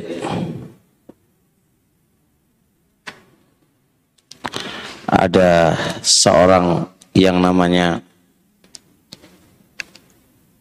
Al-Imamul Kabir Ibnu Abi Zaid Al-Qarawani Al-Qayra Al-Qayrawani. Al-Qayrawani. Imam ini ma'ruf dengan keilmuannya Beliau punya uh, beberapa kitab akidah. Mangduma Abi Ibnu Abi Zaid Al-Qayrawani. Diceritakan oleh Imam Ibnul Arabi dalam kitab Ahkamil Quran.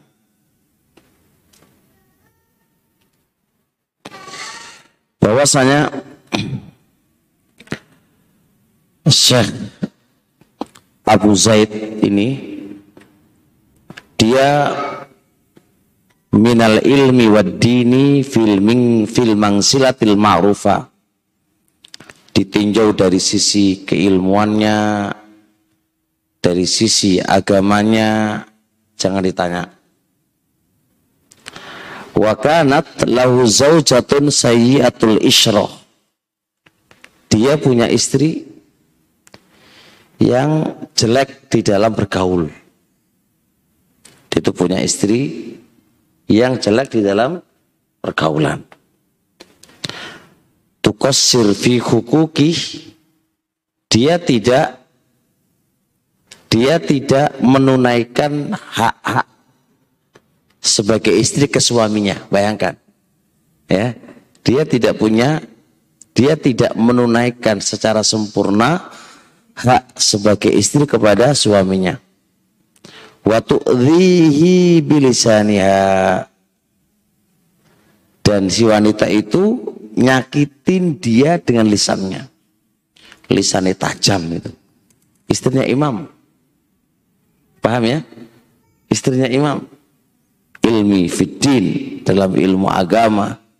Dalam keagamaan luar biasa ilmunya.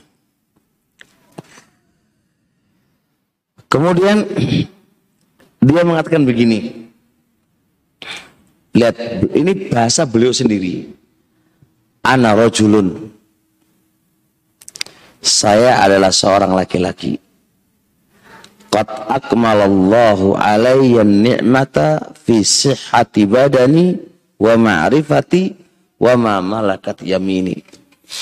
Allah telah sempurnakan kepadaku nikmat berupa badanku sehat, berupa ilmu yang Allah berikan kepadaku, dan berupa budak yang saya miliki.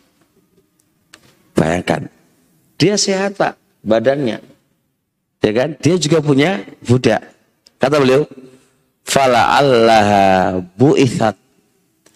Barangkali si wanita itu, si istri itu dikirimkan kepadaku ukubat ala dhanbi sebagai siksaan atas dosaku.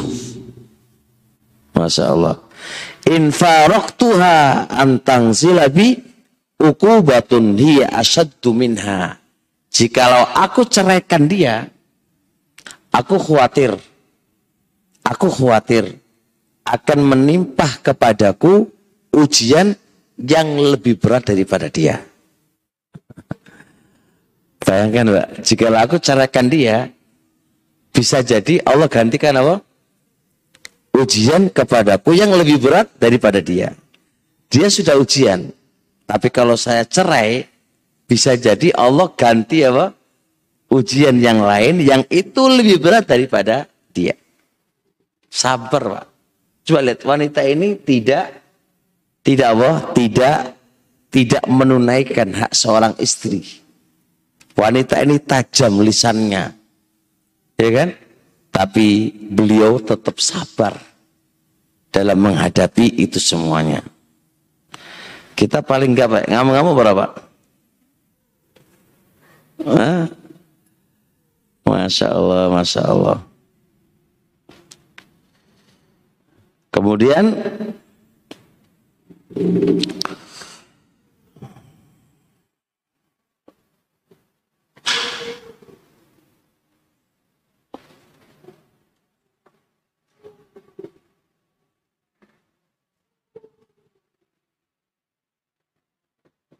Taib.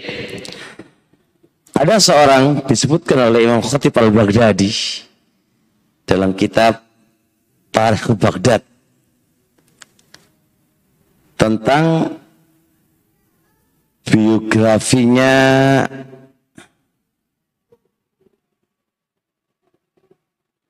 biografinya Zubair ibnu Bakar. Zubair ibnu Bakar. Katanya Zubair Bakar Qala haddatsana Zubair ibnu Bakar qala qala Zubair ibnu Bakar. Qalat ibnatun li akhi. Telah berkata anak perempuan saudaraku. Li ahlina kepada istriku. Berarti namanya apa ini? Keponakan ya? Keponakan dia berkata kepada istrinya Bakar ibnu Zubair ibnu Bakar. Kata dia, khali khairu rajulin li ahlihi. Katanya, kata keponakannya, pamanku itu Masya Allah, laki-laki baik kepada istrinya. Kok bisa? Layat tahidu warratan. Tidak mengambil istri kembali. Tidak mengambil istri lagi bojone mek siji tok. walayastari jariatan dan tidak membeli budak. Mantap ora? Hah? Jadi kayak Pak Said ini bujuni siji iki berarti berbuat baik sama Pak Said ini laki-laki laki-laki top ya kepada istrinya karena istrinya satu top. Tapi lihat qalat zaujatu. Apa jawaban istrinya? Apa jawaban istrinya? Wallahi lihadhil kutub asyaddu alayya min salasil warair. Demi Allah, terhadap kitab-kitabnya dia, lebih aku cemburu ketimbang tiga istri. Paham ya? Jadi cemburunya bukan ke madu tapi apa ke ke kitab-kitabnya. Dan kalau sini saya punya contoh banyak, mereka itu membakar kitab-kitabnya para ulama sampai maktabah pun teh pak. Dibakar karena saking cemburunya. Saking cemburunya istrinya satu. Tapi apa kitab itu mengalahkan apa? Mengalahkan istri sing diwaca kitab baik. Ke mana-mana kitab. Sekarang para istri harus sadar loh suami-suami kalian itu tidak yang dipegang itu kitab, tapi apa? HP. Seharusnya istri itu lebih cemburu lagi kalau suami megang apa? Megang HP, bangkat turu HP. Bar turu HP. Bangkat turu pegangan HP, HP, HP. Ke mana-mana HP, ke mana HP. Itu kalau zaman dulu mungkin para istri cemburu dengan HP-nya kan? Cemburu dengan HP HP-nya eh, sebagaimana dulu tuh cemburu dengan ki, kitab. Suami kalian nggak pernah mau kitab tapi mau ah, HP harusnya lebih cemburu sama HP malah dimadu marah-marah. Tapi kalau dia memadu kalian dengan HP nggak marah-marah? Nggak marah-marah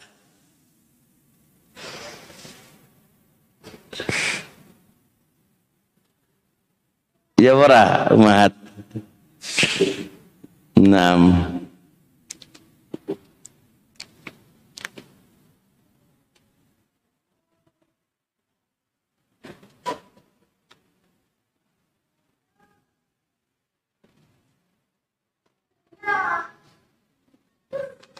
Banyak banget tak contohnya Pak harus fokus. Ah. Sebentar setelah. Gak ada pertanyaan ini? Mau dibahas besok lagi. Baik.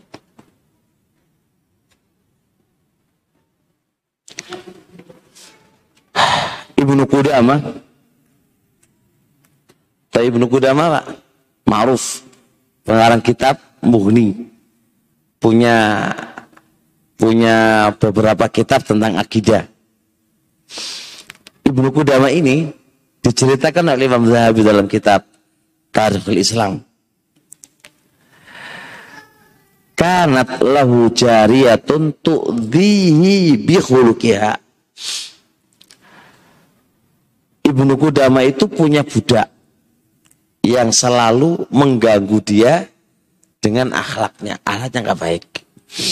Fama kana yaqulu laha syai'an wa kadzalika ghairuha min Beliau itu tidak komen apa-apa terhadap budak yang menyakitinya bahkan kepada selain budak dari istri-istrinya. Ibnu Kudama istrinya lebih daripada satu. Itu dikomentari itu ya menengai. Akhlaknya nggak baik sama dia tetap menengai sabar. Imam Ibnu Kudama rahimahullah taala. Nah kalau kita-kita ini gurung iso sabar. Ojo ojo macam-macam ya, ojo ojo macam ya. Karo bojo siji wae sering ngampleng ya.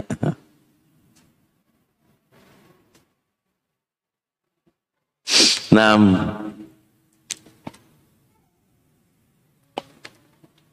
Masa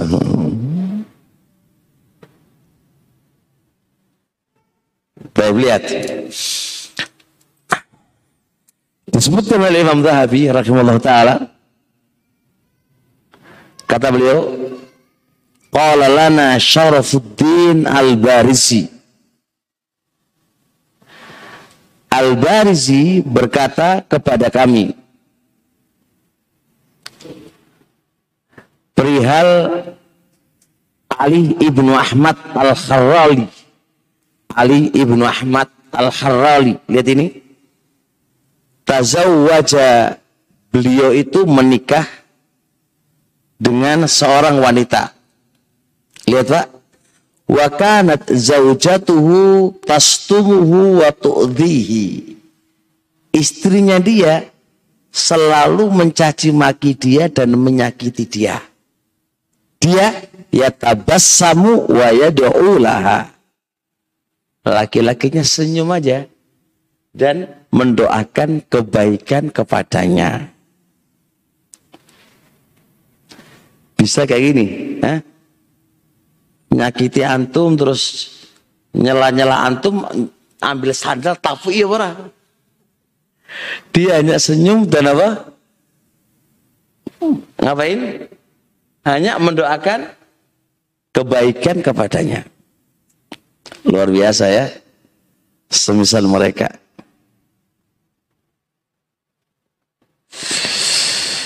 nah.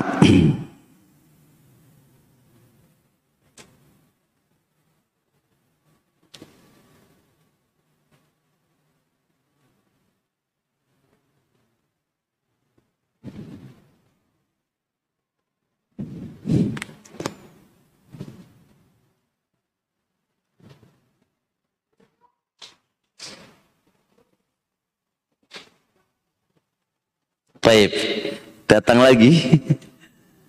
Kalau mau cerita banyak pak. Disebutkan di beberapa kitab Nafut Tibi. Ada seorang imam memiliki istri yang sayyiatul khuluq. Akhlaknya jelek banget fastaddat alaihi talab. Kalau nuntut, kalau minta, itu minta ya Minta beliin ini, beliin ini, beliin ini gitu. Masya. Kan ujiannya istri kan macam-macam, Pak. Ada yang minta minta beliin ini, beliin ini, beliin ini. Maka dia pun sabar, masya Allah. Dia hanya mengatakan, Qad kufiti al-ma'unah. Sudahlah, itu udah cukup. Begitu jawabannya, Pak. Jadi sambil menasihati kamu kata qad kufiti al-ma'unah. Kamu sudah dicukupin, sudah cukup. Orang kok marah-marah, kita ngujulak jaluwai lah kare dasmu lah kare Para salaf itu sabar banget dengan istri-istri mereka, Masya Allah.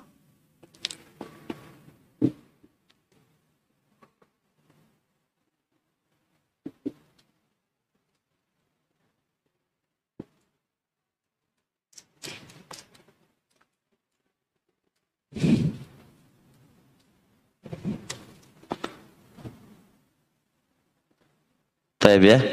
Cukup insya Allah Pak. Ceritanya panjang. Kesimpulannya adalah ya harus sabar lah. Sabar menghadapi istri, menghadapi yang lain. Ya harus sabar.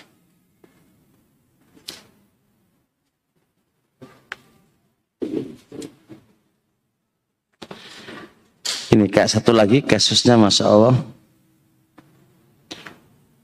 Syekh Arif Billah Usman Al-Khattab.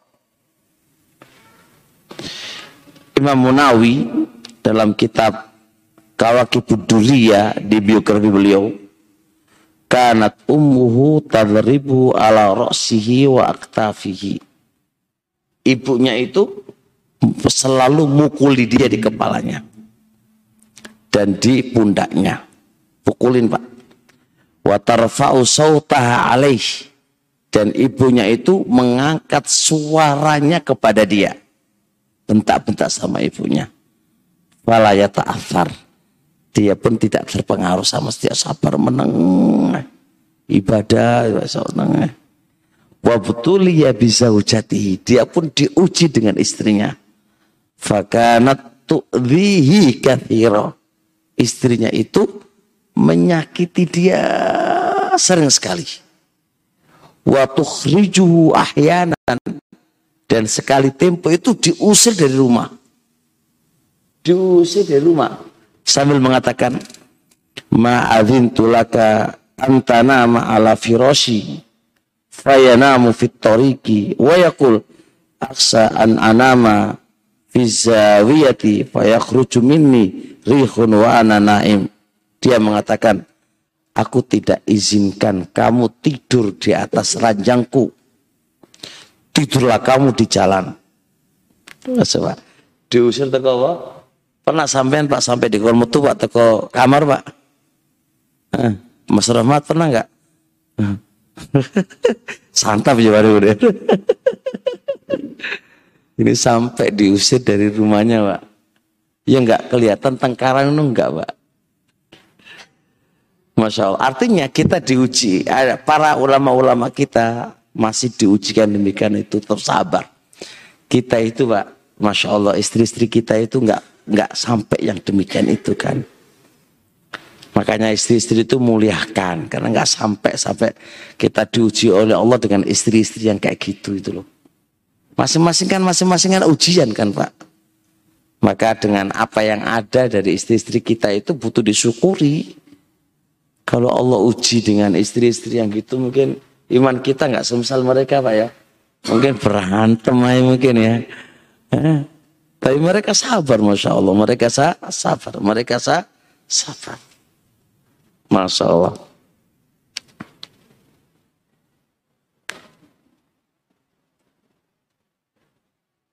Cukup bisa Allah Pak ya. ya Allah ya. Subhanakallah wa hamdik. Asyhadu ilaha anta. Astaghfiruka wa atubu ilaik. Assalamualaikum warahmatullahi wabarakatuh.